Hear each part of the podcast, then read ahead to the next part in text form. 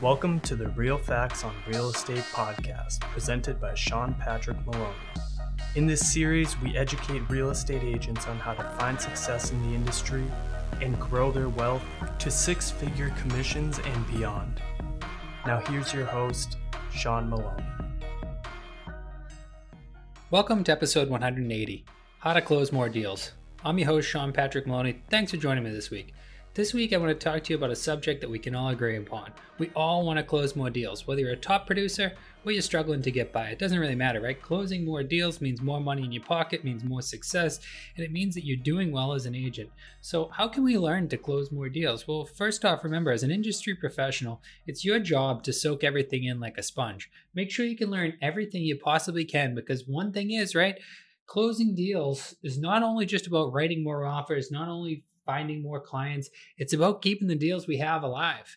And understanding how to deal with the deals is a huge part of it. Understanding how to keep emotions in check, understanding how to make people understand home inspections correctly, making sure to understand negotiations, getting purchases and sales done, making sure that you're on time for everything at the end of the day, getting to the end line is the most important part, right? We can put all the deals together in the world, but if we can't get them to the closing table, we're not going to be doing well. So, really important to understand the deal inside, outside, upside down, and to work for a brokerage that gets you proper training when it comes to that because there are a lot of people out there that are running it with training wheels basically, and they never pull them off, and they're constantly bobbling back and forth, but they're never keeping anything together. Only thing that's keeping it together is the training wheels. As an agent, you need to be able to break free from that and ride with two wheels and be able to cruise because you're going to go faster, you're going to have less problems, and ultimately, you need to be able to trust yourself. We can all talk about training and everything, but you yourself must soak it in like a sponge. You must take it on because I can give you all the training in the world, but if you don't actually train yourself, if you don't open your brain, if you don't accept the information, we're not going to get anywhere. But simply learning more about the process allows you to see more deals. Instead of thinking, can something happen? You say to yourself, this is what needs to happen in order for that to happen. This can be through a lot of different things. Though agents are not mortgage professionals, it's important to understand the products. Simply knowing how to get funding is another way to put a deal together and to offer more value than just being a salesperson.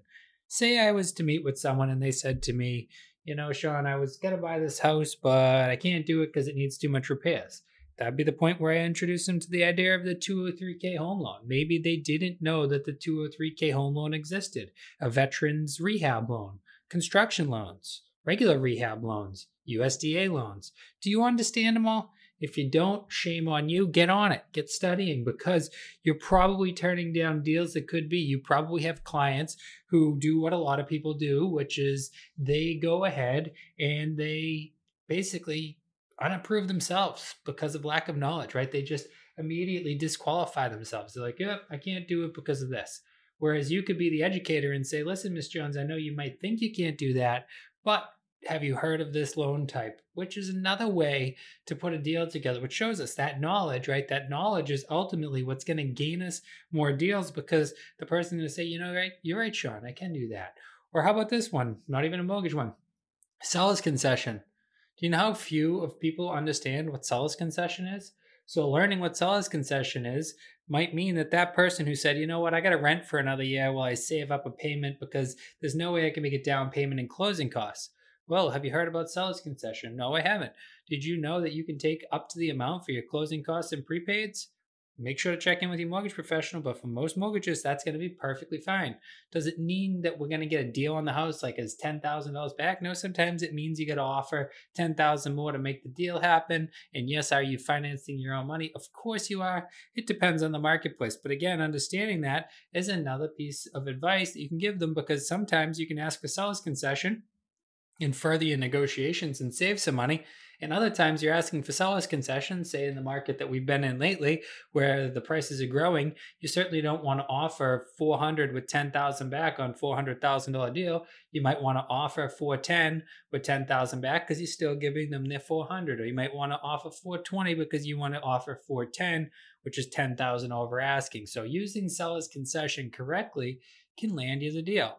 So understand that sometimes these little things that we don't think about are what is the difference between people who are writing all those deals.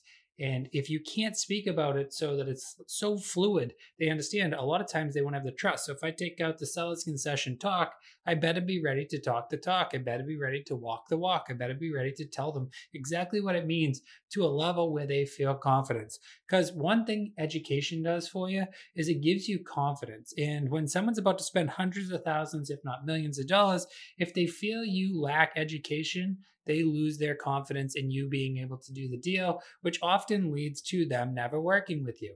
The few times I've lost clients over the years, I can always say it's due to the fact that they thought I was uneducated on some point or some subject, whether it been the neighborhood that I was in, whether it been the deal that I was in. And sometimes it's due to miscommunications. Sometimes it's due to maybe you didn't know that.